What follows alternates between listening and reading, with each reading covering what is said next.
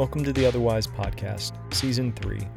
I'm your host, Casey Tigret. I'm an author, pastor, and spiritual director. If you listen to the show often, you'll notice that it's been a minute since our last episode, and part of that is because I'm committed to only releasing the best conversations that I can find.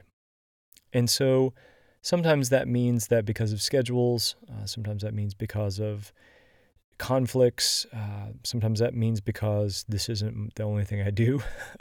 uh, I don't have an episode every week, and so I appreciate your Uh, patience, but I know a lot of people don't listen every week. Um, so if you are waiting on episodes every week, thank you for being patient. And I I hope that the content that you are getting when it does come is the best of what I can bring you. And so I just wanted to tell you that. And I also wanted to tell you next week's episode is going to be a bit different. Uh, it's going to just be me. And I have a couple thoughts I want to offer you, actually two mantras that I want to give you for this time period. But before we get into the conversation today, I wanted to tell you uh, about a time in two thousand six when I went to Honduras. Actually, it was two thousand seven now that I think about it. Yes, two thousand seven. And I remember landing at the airport and going through customs with a church group that we were going on a trip to see a friend of mine who worked at an orphanage where they helped kids who had H I V and AIDS. And I remember walking out of customs and into the main area of the airport and hearing the sound of elevated voices, which wasn't all that surprising, but every elevated voice was speaking a language that I didn't know. And that's one of the things that if you've never been to another country or if you've never been to another culture, they talk about culture shock. I don't know that I experienced culture shock, but what I did experience was a jolting to the fact that there are languages and peoples throughout the world that I have no idea about. I say that to start this episode because my conversation today with Robert Chao Romero was one of those eye-opening moments.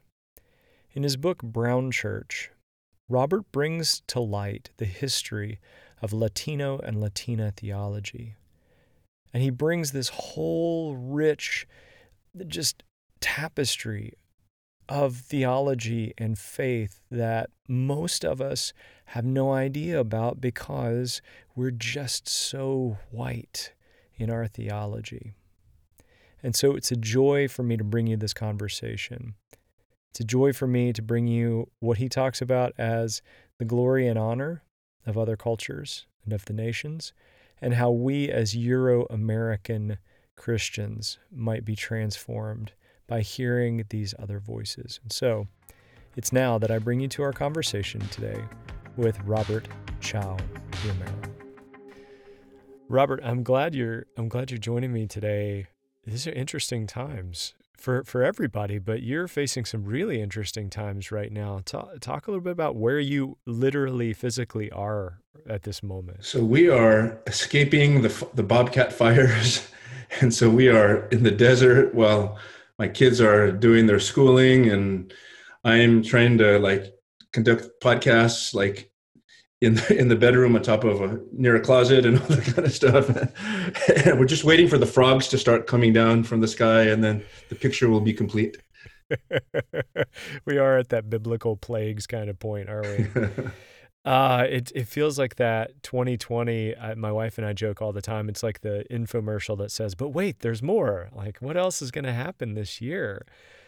Uh, and, and woven into that is the idea of, you know, how we how we deal with the stuff that gets thrown at us, which is, you know, at the heart, a lot of what we talk about on the podcast. We we talk a lot about wisdom, and these practical circumstances beg for it. So I wonder for you, uh, as we get started here, if if you were going to define the word wisdom, if you were going to start that whole process, where where's a beginning point for you in defining what wisdom really is? So I think, you know, of course, the obvious place is sort of, you know, Proverbs and other scripture that talks about, you know, the, the fear of God is the beginning of wisdom. But I, th- I think that also, that, that being said, you know, I think that God expresses his wisdom through the church and through the history of the church. And God expresses his wisdom, his glory and honor, if you will, uniquely through different ethnic communities that have followed Jesus over the centuries. And I think that that's why we need the whole body of Christ to be able to understand God more, because if we leave out one part of the body of Christ, or just hear from one part of the body of Christ, or or don't look back to our our our you know two thousand year, four thousand year history of God's people, then then I think we have a short-sighted view, in my opinion. And it does seem like, as I'm listening, it does seem like there's a point where church history stops, and then we fast forward to the present moment. So depending on what tradition someone's from, they may stop, especially people who are white, who are European in heritage. Um, there's a point in history where it feels like we stop, whether that's the Reformation or, and then there is a gap. And then we go, and now today, when there's so much, and this is the gift that you bring in your book, Brown Church, is there's so much that has happened, not in Europe and not to white people, and actually in a way that should critique some of that. That I, that's definitely what I want to talk about, because I think that's fascinating. I, I'm curious, though, for you, where did your journey with theology begin? How how did you get on the path to becoming who you are today? Sure. It, I mean, it really I, uh, took off when my life was transformed in law school. So I went to law school. I knew Jesus, but I was a baby Christian for many, many years. And I thought, okay, you know, I want to go to law school. I'm, I believe in Jesus on Sunday, but I want to make a lot of money. I want to be rich and famous. And then in the end of law school, rather, I'm sorry, the end of my first year in law school, in the, in the heat of all the, the finals and stuff, I went through a very difficult relationship breakup. Um, mm-hmm. In hindsight, I'm thankful because that led me to my wife, Erica. But at the time, it was very difficult. And then that's where Jesus got a hold of my life radically, right? And once Jesus got a hold of my life, then everything got turned upside down and transformed. And then that led me to the vocational question of, okay, God, what do you want to do with my life? And as a mixed race person, my dad is from Mexico and my mom is from China. I grew up here in the States, in L A. Race had always been the first thing on my mind. Like, I mean, from the time I can remember being six years old, thinking about race. And so once Jesus got a hold of my life, then my question became, okay, Lord, what do you have to say about race? What is race? What is culture? What is ethnicity from your word? And so that was like, I probably started asking that question in nineteen, mid nineties, maybe like nineteen ninety-six. And it's just been a journey of these last uh, quarter of a century of trying to just dig into God's word and, and so on and so forth. I, th- I think there are, there are so few white folks who have that sense of connecting their race to theology, because it seems as if when someone like me says theology, someone else like you would need to say, you know, adjective theology. So you add an adjective to the beginning to describe which kind. Uh, and that's sort of that privileged spot of being able to say, well, I'm, I just talk about theology. You talk about Latina, Latino theology, or this person talks about Asian theology. When was your first aha moment? When did you first come into contact with that that discrepancy between, oh, not everybody's means the same thing when they say theology? Sure. Um, I remember being a grad student. It was towards my end of my, my doctoral studies in history. It's probably around the early two thousands. I was reading Revelation chapter twenty-one. Mm-hmm. You can picture the moment very clearly. These steel tables outside of Campbell Hall at U C L A, for those of, of your listeners who might know U C L A, reading Revelation twenty-one. And in that, you know, John is describing, you know, the New Jerusalem. And in that passage, John says, there's a couple of verses that always get overlooked. I, in fact, I, I don't even know if Uh, a, a, if an evangelical or a Protestant um, kind of commentary on Book of Revelation ever even talks about these two passages. But in, Re- in Revelation twenty-one, twenty-six, and twenty-seven, John says that the glory and honor of the nations, the glory and honor of the nations will be brought in to the New Jerusalem. The glory and honor of the nations will be brought in. But then verse twenty-seven says, but nothing that causes sin. And I'm paraphrasing, right? The word glory can be translated Um, treasure and wealth. So I remember in that moment of like getting hit by lightning, you know, outside of, of, of Campbell Hall, thinking, oh my gosh, the different ethnic groups of the world have glory and honor, have different cultural treasure. But as verse twenty-seven states, they all have distinct sin. Mm. And so my understanding is that, like, you know, as children of God, first and foremost, that cultural treasure is is deeply part of who we are as God's children, right? So um, as a son of God in Christ, um, who is of these different cultural backgrounds, I bring distinct glory and honor to the table. And that informs my theological reflection, not just, but for the whole body of Christ. And one of the things I think that's happening now in the United States is that we're getting a really clear glimpse of verse twenty-seven. Again, verse twenty-seven is the verse that says, but nothing that causes sin will, will be brought in, right? And we're coming to a reckoning now in the United States, right? Where we, where that sin of the U S church, of the Euro-American theological tradition, is coming into full view, and we don't know what to do with it. Right? Mm.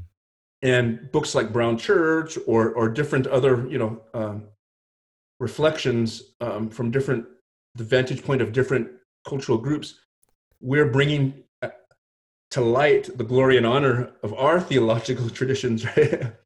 And I, so I just want to say that also, again, like, there is glory and honor to the European American theological tradition. There is glory and honor, and, and I appreciate that. But there's also the sin that's not going to make it in, you know. Mm. And so anyways, I think that's, we're in that moment. We're in that moment, and we're trying to find a language to describe that. Yeah. In working with what you're talking about in the book, you, you talk about Brown Church. I think to get to that, I love the phrase you just used, because I think for, for some of my listeners who are European, this would be helpful. When you say Euro-American church, what what does that mean? Like, what are some of the hallmarks of that uh, from your perspective, from the perspective of someone who is coming from a different, a di- from a Brown Church kind of perspective? Well, I, I think that the glory and honor of that tradition is that um, someone told me, you can have a personal relationship with Jesus, right? And be forgiven, you know, by grace, right? And and God really cares about you and wants to transform every aspect of your life, right? I think of like Dallas Willard, for example. Mm-hmm. Man, I, I I love I love all of his writings, and I've listened to them. I've, I've spent hundreds of hours, right, reading and hearing his books. That's glory and honor.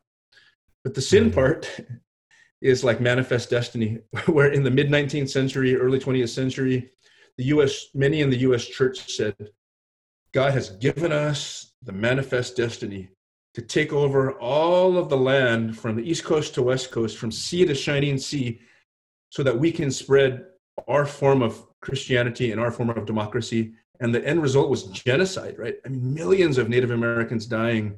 The end result was hundreds of thousands, tens of thousands of, of, of Mexicans being displaced from their lands and being relegated to second-class citizenship.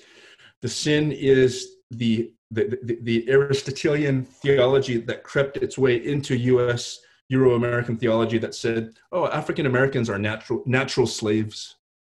Hmm. Stuff like that, that has nothing to do with Jesus and the Bible, but it, it's that cultural sin. That's what it is. And to be, again, to be clear, we all have it. If it's the, the, the Latino church and all of its diversity, anything, right? I mean, there's the glory and honor and there's the sin, but but again, it's that sin part that has to be reckoned with in, in every Every culture that, that seeks to follow Jesus. Mm. Gosh, it's so loaded. Because, because my mind immediately goes to repentance. And when you think about repentance, it's not just, I'm sorry. It's taking action. It's a turn of the mind, but it's also a, it's a restitution. And when you, when you think about the heavy weight of what the glory and honor is is a is a blessing, but the heavy weight of that sin, and how you know how do how do we repent of that? I, that's that's a question I don't think many people are taking seriously, and are are are instead trying to make excuses. I, I love it. We'll talk about that a little bit more, but I think this is a good part to step in and just talk about the thesis of your book, which I, is just a gift. I mean, it's just treasure, because it's watching watching something unfold that for me, I was never either alerted to or exposed to or taught to watch or to, to dig into. I think I, I heard of Justo Gonzalez in seminary, mm-hmm. and that was pretty much it. So uh, you talk about, the title of the book is Brown Church. So we've talked about what the Euro-American church is. What what does Brown Church mean in the way that you're using that? Sure. So I have several different layers of meaning, at least. Um, the first is the Latino, Latin American social justice Christian tradition. That's the first, the simplest layer or level of the meaning and layer of meaning.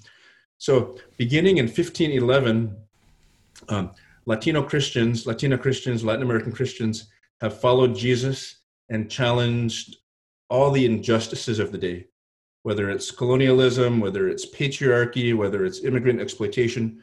We have this five hundred year history of it that most people have never heard about.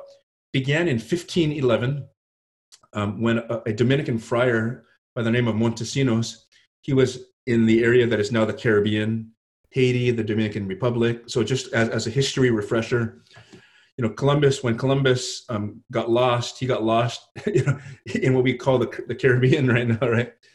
Um, and that was the starting point of the Spanish European colonial endeavor in the Americas, right?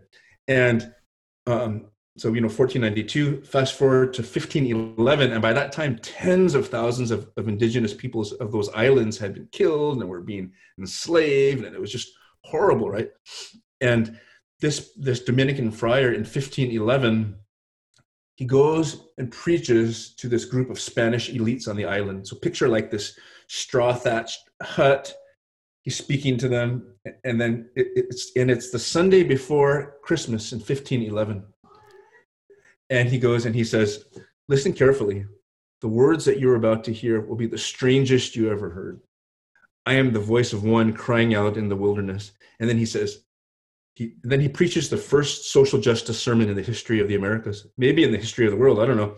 But but he says, Spaniards, certainly the first racial justice sermon, certainly. He says, listen, you, you Spaniards, God gave you the chance to share the love of Christ with these indigenous peoples. And I'm paraphrasing. But instead, you've used this as an opportunity just to enslave and and and try to fulfill your greed. And if you don't repent, God's going to send you to hell. That's, and then that was the first sermon, and and then you know you can imagine, just like today, it raised just this incredible you know just rage on the part of the of the Spanish elites. And he came back the next Sunday and preached the same sermon, right? And that was the birth of the Brown Church, fifteen eleven, six years before Luther nailed his famous theses, right? And so the and we can the book basically tells the big picture, what's happened from then to now. How have people like like Cesar Chavez, right, um, Dolores Huerta, Justo Gonzalez, and many, many others across the centuries in the same way followed Jesus, but called out that type of all those injustices? Um, so Brown Church, one level of meaning is that five hundred year history um, that is just really mostly not not known unless you're unless you're like kind of like a niche expert, maybe like at a um, Latino um, Theological Institute. You probably never heard of it. Um, now, Brown also, the second level of meaning, and this is a little bit more controversial because a lot of Latinos, I'm just going to be honest about my own peeps, we don't like to be called brown. Because mm. many of us, honestly, we consider ourselves white. That's that's that's the real mm. deal. So many people are like, I don't like brown. But that being said, um, I'm using brown as a metaphor for um, the cultural mixture that we have as Latinos, as Latinas. You know, Latin America, we're so beautifully diverse by God's design. We have, you know, um, some of us are, are, are we're Jewish Latinos, Armenian Latinos, indigenous Latinos of many di- different diverse types, uh, European ancestry, Afro Latinos, and everything mixed in between, right? Asian Latinos, right? Like myself. So that's one meaning of brown. It's like all that diversity that's so beautiful, right? That is who we are. That's one another meaning of brown. The additional meaning is in the United States, the way that we as Latinos and Latinas are, have been in between the racial discourse and the institutional infrastructure of U S society, right, in between black and white. So whether it's the political kind of discussions for presidency, or whether it's kind of, you know, the reformation of educational systems or denominations, it's typically a black and white conversation, which is fine. It's fine as long as it includes us too, but we've always been brown kind of in between, right? It's like in that liminal space in between black and white. And so brown is also that metaphor for our in-betweenness. And it's like Revelation seven, right? Like, you know, the beautiful picture of all the diversity, all the tribes and languages and tongues, right? Well, we're one of the tribes, but we haven't gotten our recognition, if you will, right? That, that's also like, we're the Brown Church. So, I mean, I could say more, but that's a initial foray into into that, that conversation. That's an incredibly rich picture. And that is, the book talks about the development of that over over a long, long period of time. But the one thing that's centered to it is this, the idea of communal theological reflection. Uh, Euro-American churches tend to be more individualistic, I think. You know, with the personal relationship with Jesus extends to, you know, figuring out your own way. And I think sometimes my own discipline, spiritual formation, is is a little bit, leans a little bit too far that way. I mean, there's nuance to that. Where else do you really start? You do have to start with an individual and then move towards a healthier community. That's how communities get healthier. But the a lot of times, the the for whatever reason, I, I still cannot understand why people disagree with social justice.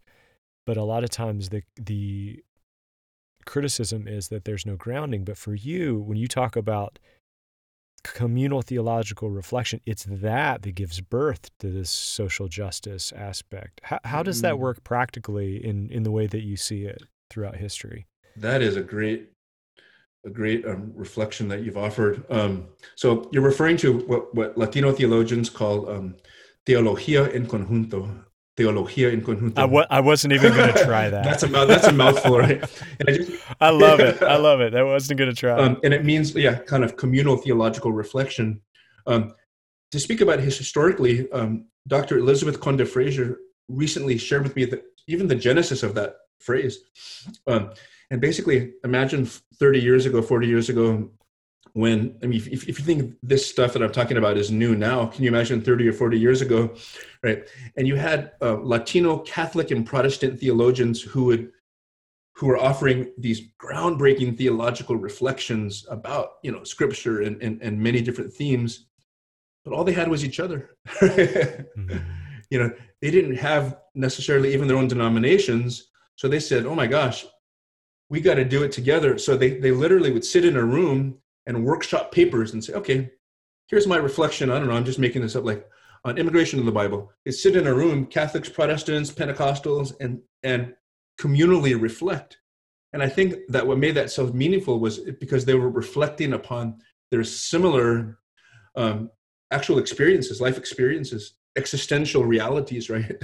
That affected all of them through the lens of scripture. So they didn't, they didn't have the luxury of saying, oh, well, we're just going to do our own Pentecostal reflection and forget you Baptists, or we're not going to do our own Presbyterian reflection, forget you Catholics. They're like, and I think that, that that's what makes it unique is like, which is simply to say the body of Christ also. I think it's yeah. the body of Christ. It's the body of Christ. And honestly, I know that a lot of the focus of your podcast is the deconstruction, reconstruction piece. And this is really important to that. Oh my gosh. Mm. Because given our American individualism, we think that deconstruction and reconstruction reconstruction is just a, a me thing. Or we think, oh, I'm just going to read my Bible enough and pray, and then I'm going to come to to my own conclusions. And to me, honestly, I'm going to be speak very frankly, that's scary to me. Very scary.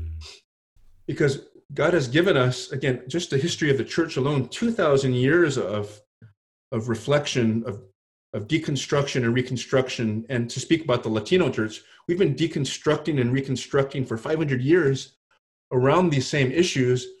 And it's like a treasure that God wants us to partake in so that we, we together we can come to maybe not perfect conclusions, but but certainly better ones. Um, and, and I'll say one more thing. My wife is also kind of in spiritual formation, spiritual direction. And so she's taught me about Saint Ignatius of Loyola, mm. and kind of the process, the way that he frames a, a holistic discernment process. And he talks about, as you'll know better than me, kind of consolation and desolation, this, these these concepts. And he says, like, consolation is when we f- we feel close to God, right? And we know God's presence. All hell can be burning around us, surrounding us, but we still feel God's presence. At the same time, we can have twenty million dollars in the bank and all the luxuries of the world and feel desolation, feel that that God, we don't feel close to God, right? And many of us now, as we're doing reconstruction, reconstruction, we are in the depths of consolation one day, desolation the other, right? But one of the things that he says is that true, well, first of all, he says, you shouldn't make decision, big decisions in desolation. And that's what's happening a lot, right? We're, we're experiencing desolation and we make these profound theological decisions, right? Um, and the second thing he says was, it's like true, true discernment with a capital D, it can't take place in any less than six months, right? Right. I mean, and that's an arbitrary number, but basically, like, and so anything, what scares me so much is there's so much deconstruction and desolation, and people are making major life decisions um, without, I think, enough discernment. I mean, again, my, I, and four fingers pointed at myself, you know, um, but anyways, I, I so that re- deeply burdens me, deeply burdens me.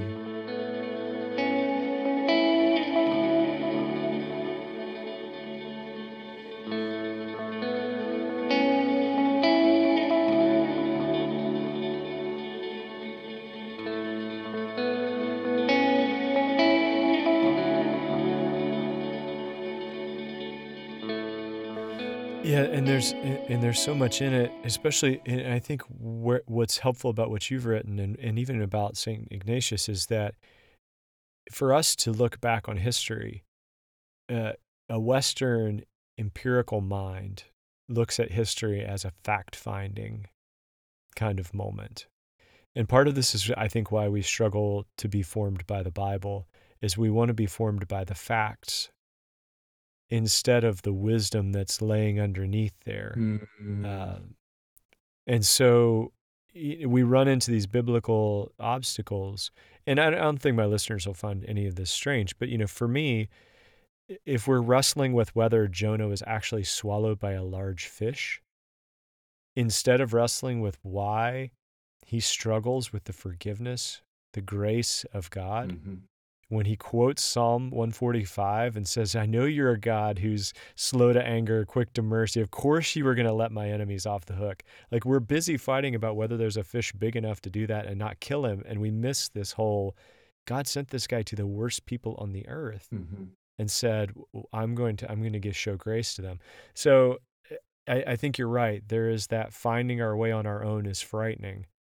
Um, but I also think it's, from what I've seen, it's somewhat naive. We will find, we'll find a guide. We'll find a guru. We may say we're just going to do it ourselves, but I know for me, it's, it's been the Richard Rohrs and the Dallas Willards and the, you know, various people across the spectrum who've helped with that part of the journey. So I feel like maybe we're all doing some kind of communal theological reflection. Mm.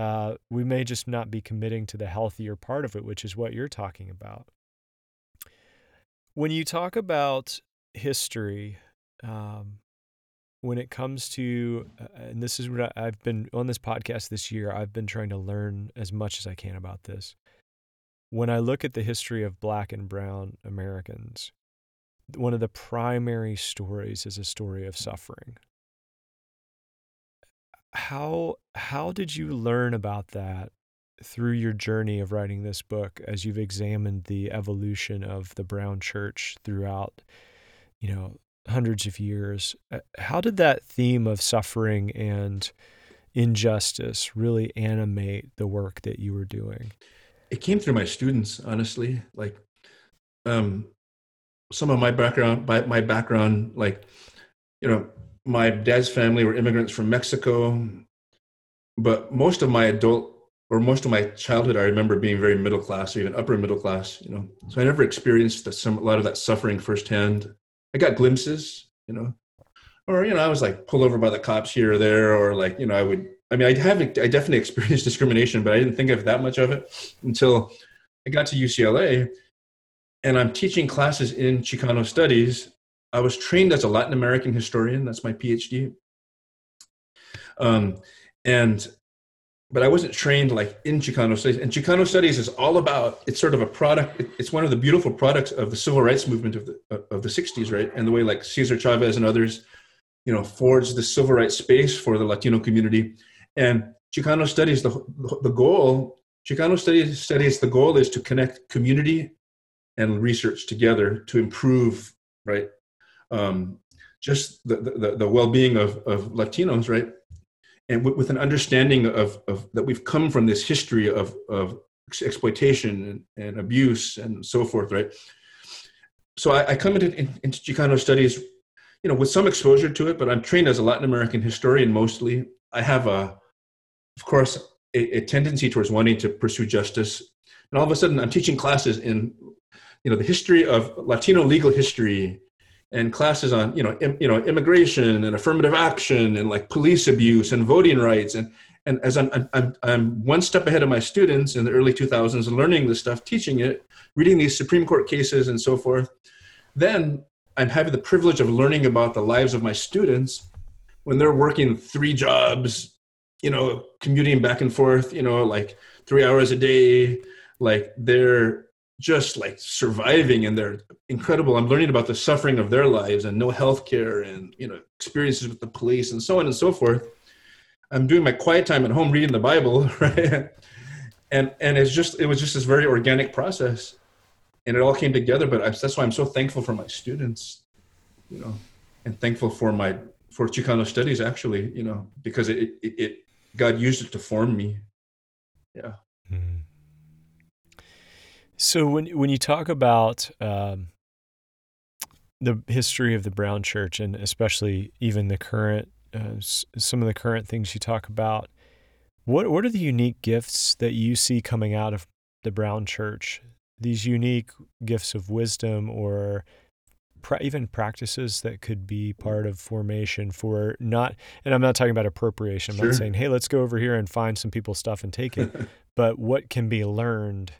Um, I had a professor that called it bringing home the bacon. Like you, you engage with other traditions to learn how to reflect back on your own. What do you see as, as the gifts that are offered by the traditions of the Brown Church? I think one just like critical gift, quite apropos of your whole podcast and this conversation, is a model for deconstruction and reconstruction and coming out on, on the other side with wholeness of faith in Christ, right? Um, and this is where the story of what's called Mission Integral comes in, or integral integral mission in the book. And um, in the nineteen sixties, seventies, um, Latin American Christians were going through something quite similar to what we're going through now in the United States, right? There was severe injustices happening um, back then. You know, I mean, it was, you had the rise of these horrible dictators that were sadly, many of them, you know, supported by the U S government, and civil war and, and, you know, thousands of people being killed and poverty and all these horrible things, right? And um, in that context, um, Rene Padilla, Rene Padilla and, and um, Samuel Escobar, who are these amazing, amazing leaders of the time, they, they worked for InterVarsity, but InterVarsity kind of in Latin America, and they were kind of founding InterVarsity chapters there. As a side note, my own grandparents helped to found, found InterVarsity in China like hmm.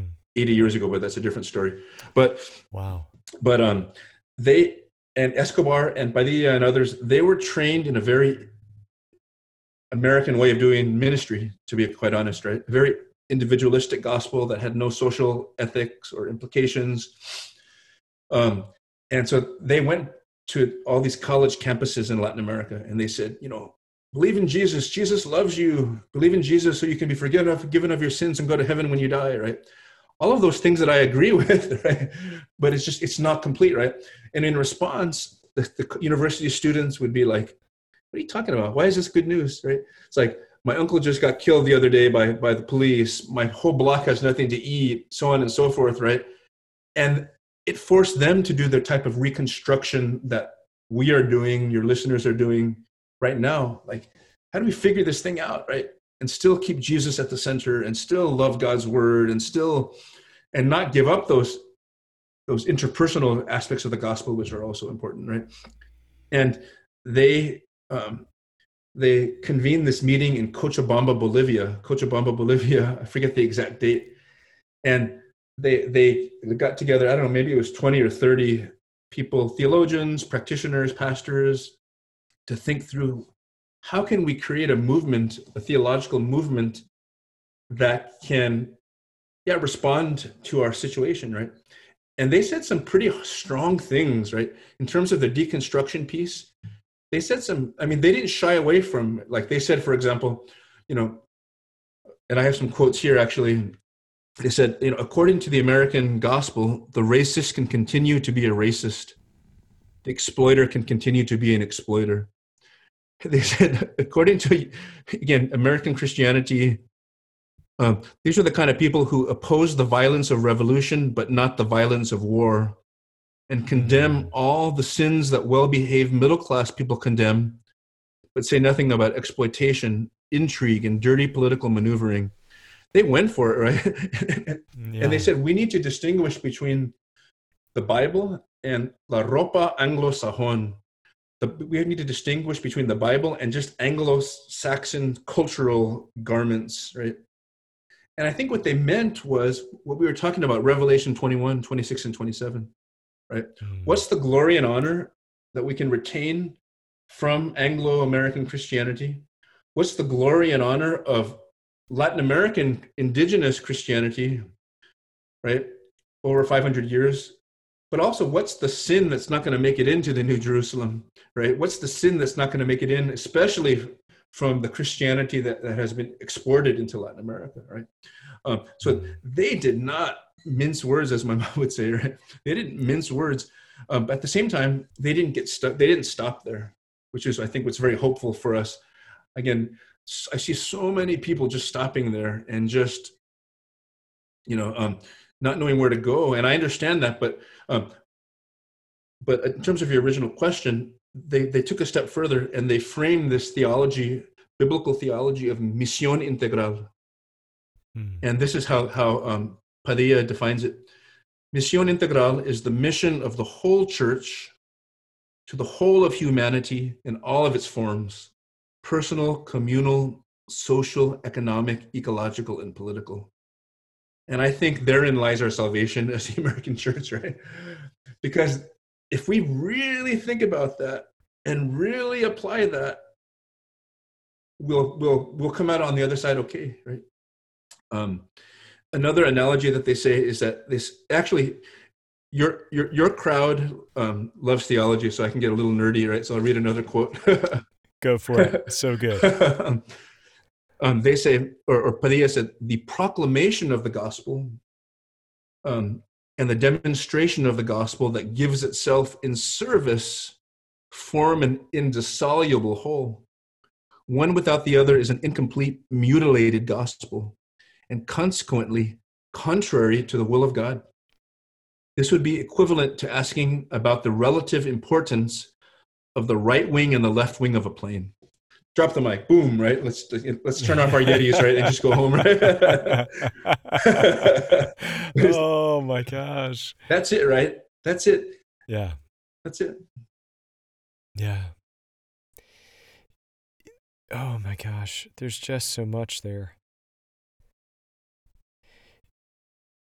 So as you've mentioned a couple of times, I mean, we're we're sitting in a moment. And and I've, I, I'm fond of telling friends of mine, like, I think Solomon or whoever wrote Ecclesiastes was right. You know, there is nothing new under the sun. Much of what we're seeing is a repetition on a theme, uh, especially when we look at racial uh, challenges. Um, it's not really a racial challenge. The challenge is how people of, of different races are being treated in America. From your perspective, from the Brown Church perspective, how do you begin to integrate with this, with the twenty twenty conversation, looking at, you know, police brutality, looking at, uh, because you have the, you have the combined, the combined, the combined, the combined perspective of theologian, historian, and also this this legal part of you that's there, that's still there. That, I mean, you don't decide to go to law school because you think it would be fun. You actually decide to do that because you have this acumen. How do you and how does the Brown Church begin to speak into uh, the cultural moment that we're in as far as some of the the racial conflict? I think one thing I'll say is, like, because we're in between, we have always had a choice. Mm-hmm. Um, or some of us, some of us. If if some of us got enough education, enough money, and were fair enough skinned, we could gain honorary whiteness. That has always happened, right? From the time the U S stole half of Mexico in eighteen fifty to the present. Um, that's been a choice that most Latinos did not have, but some could take advantage of. Mm. At the same time, most of us, again, have never had that option of, of kind of assimilating into whiteness, right? So as Latinos, we can kind of identify with both. With both, so in the dialogue, again, we find ourselves in between. And I think that um, because we find ourselves in between, and I want to say this uh, um, carefully, like, we can, in, in a sort of sense, uh, kind of speak to both sides. That's one thing I think, you know, we, we, we can say affirmatively without any hesitation, Black Lives Matter, right? Because our people are being killed too, right? And have this history. So we, we have this interrelated experience, right, with the African-American community, as well as a kind of interrelated, interrelated experience with the white community, like some of us, right? Um, mm. And also in Latin America, like, we've never had the, the luxury of having a racial binary, right? My friend Tony Lin, he, at New York Theological Seminary, taught me this. He's like, and he's actually Asian Latino like me, which makes the point even more. We've never been able to just think in white and black terms, right? As long as we can remember, it's been white, black, indigenous, Asian, and every mixture in between for five hundred years, right? So I think that we have sort of a legal, historical, theological imagination that goes beyond kind of the typical conversation that happens in the United States. And I think that that's what we can, um, that's what we can contribute. That's a pretty general theoretical kind of answer, but I, I'll, you know, take a pause there. Yeah. Yeah, so you've you've always uh, Latino Latina communities have always been living in that Revelation seven kind of space. Yeah, where it's it's always been every tribe, tongue, and so that's not new. Whereas I I, I find myself telling Euro American Christians a lot, like, you realize this is what eternity looks like. This is what the kingdom of God looks like in its fullness. It's you with some people that you would look at with suspicion in an airport. So I think now we should probably get started figuring out how we're going to do that for all of eternity. Um, and it's sort of a rhetorical move to make a point, like, if that's important enough to be a part of the unfolding kingdom of God, then it's probably important enough to be a part of our unfolding lives. Amen. Here and now. But it, it takes a lot for... It, it takes more work, and it takes things like this, takes conversations like this of listening to someone who is either in the middle space, or some of the Black Christians that I've talked to in the in the last year who have just educated me tremendously about this is what it feels like to be me, uh, a follower of Jesus just like you, but also with all of these restrictions and assumptions and things I have to tell my son, you know, when he's driving, how he responds when he gets pulled over and things like that, all those trappings that are there. It, how do we...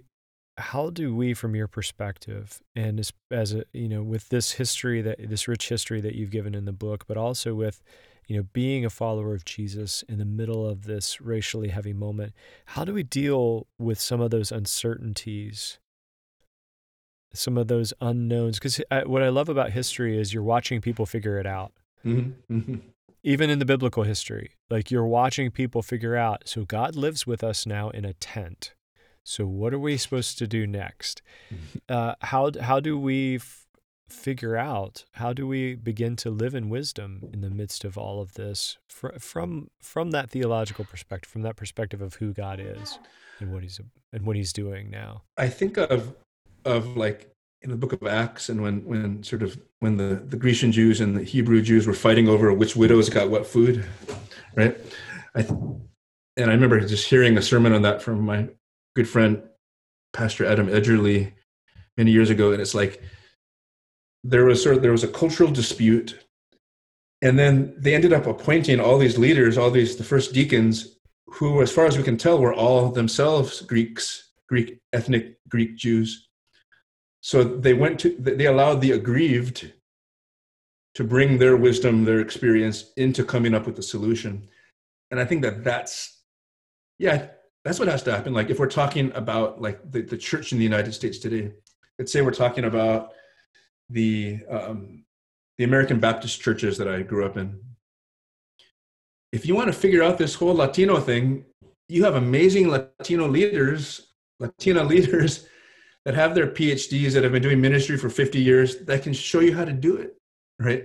Yeah. And I think that multiply that across, well, whether it's, you know, seminaries and it's Fuller or Azusa Pacific or anywhere, the Evangelical Covenant denomination, which I love, or whatever, it's like, yeah, I think that, that that's, um, and actually that's what Jesus did. I'm thinking about it now, like when Jesus changed the system, when Jesus wanted to change the system, he started with those who were excluded from the system, right? He started in Galilee, right?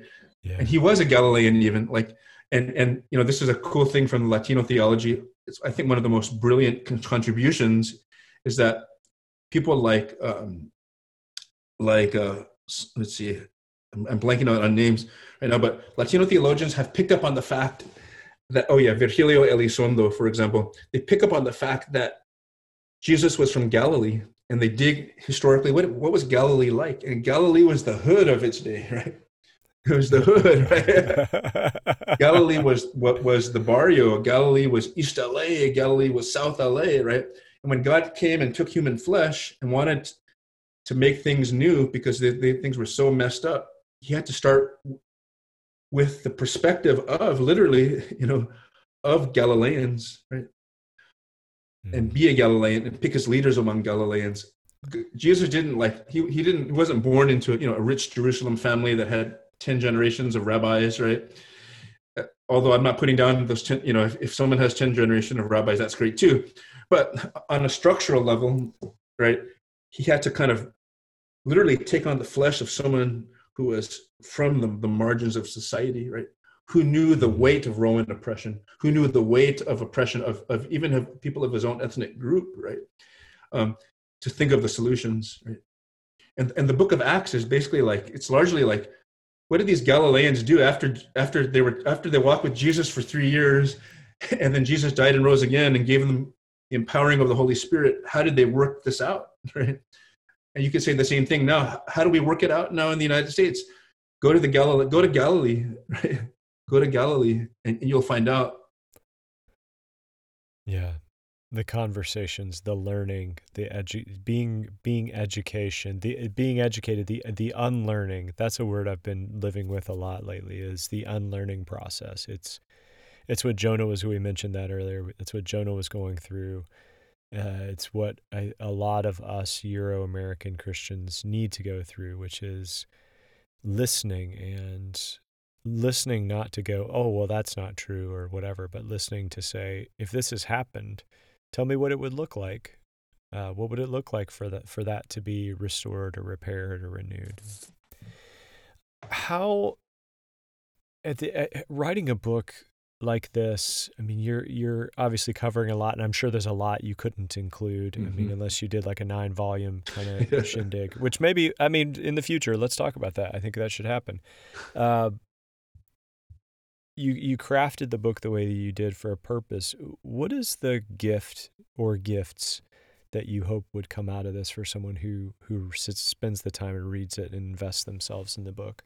So I think there's several audiences. Um, The first audience is, audience is that of young Latinos and Latinas.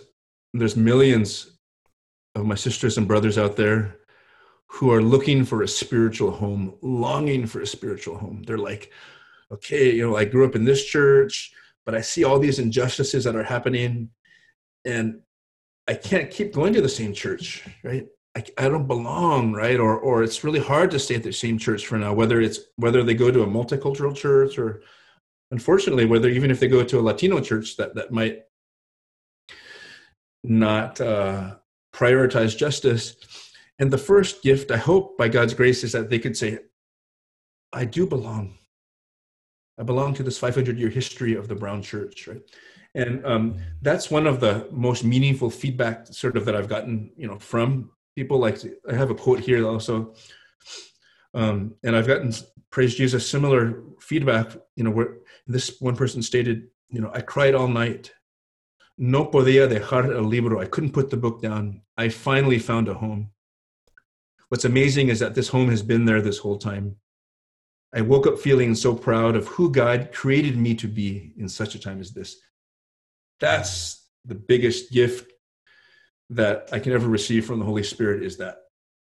Um, that that being said, I mean, the additional thing, I hope that, that, that the book will also bring a space of repair between the generations of the Latino church, the young folks who are fleeing and the older generation. I hope that it, it can create a space of, of, of repair, of healing. Um, and then thirdly, I, I think that I hope that the larger church in the United States, at a structural level, denominational level, uh, seminary level, and everything else, you know, a parachurch ministry could, you know, read this book as an introduction. I'm not making anything, for the most part. I'm not, I, I'm, this is mostly secondary research, actually. Like, my gift is just creating, if if I, if there is a gift to the book by God's grace, it's just, it's, I'm providing a frame that is perhaps accessible to a lot of people and meaningful.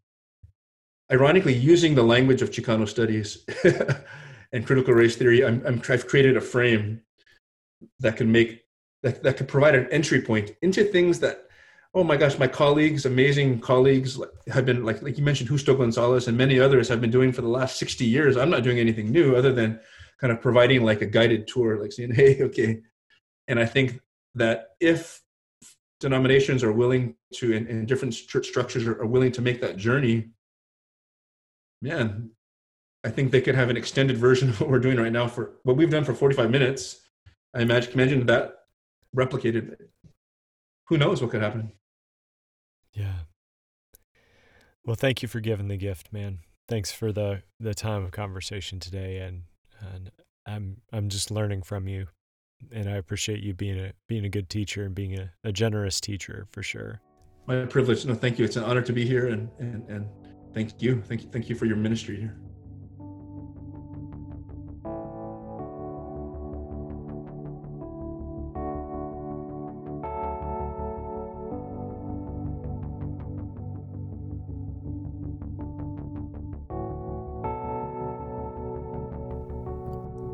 The feeling that I came away with after this conversation with Robert was two words: gentle clarity.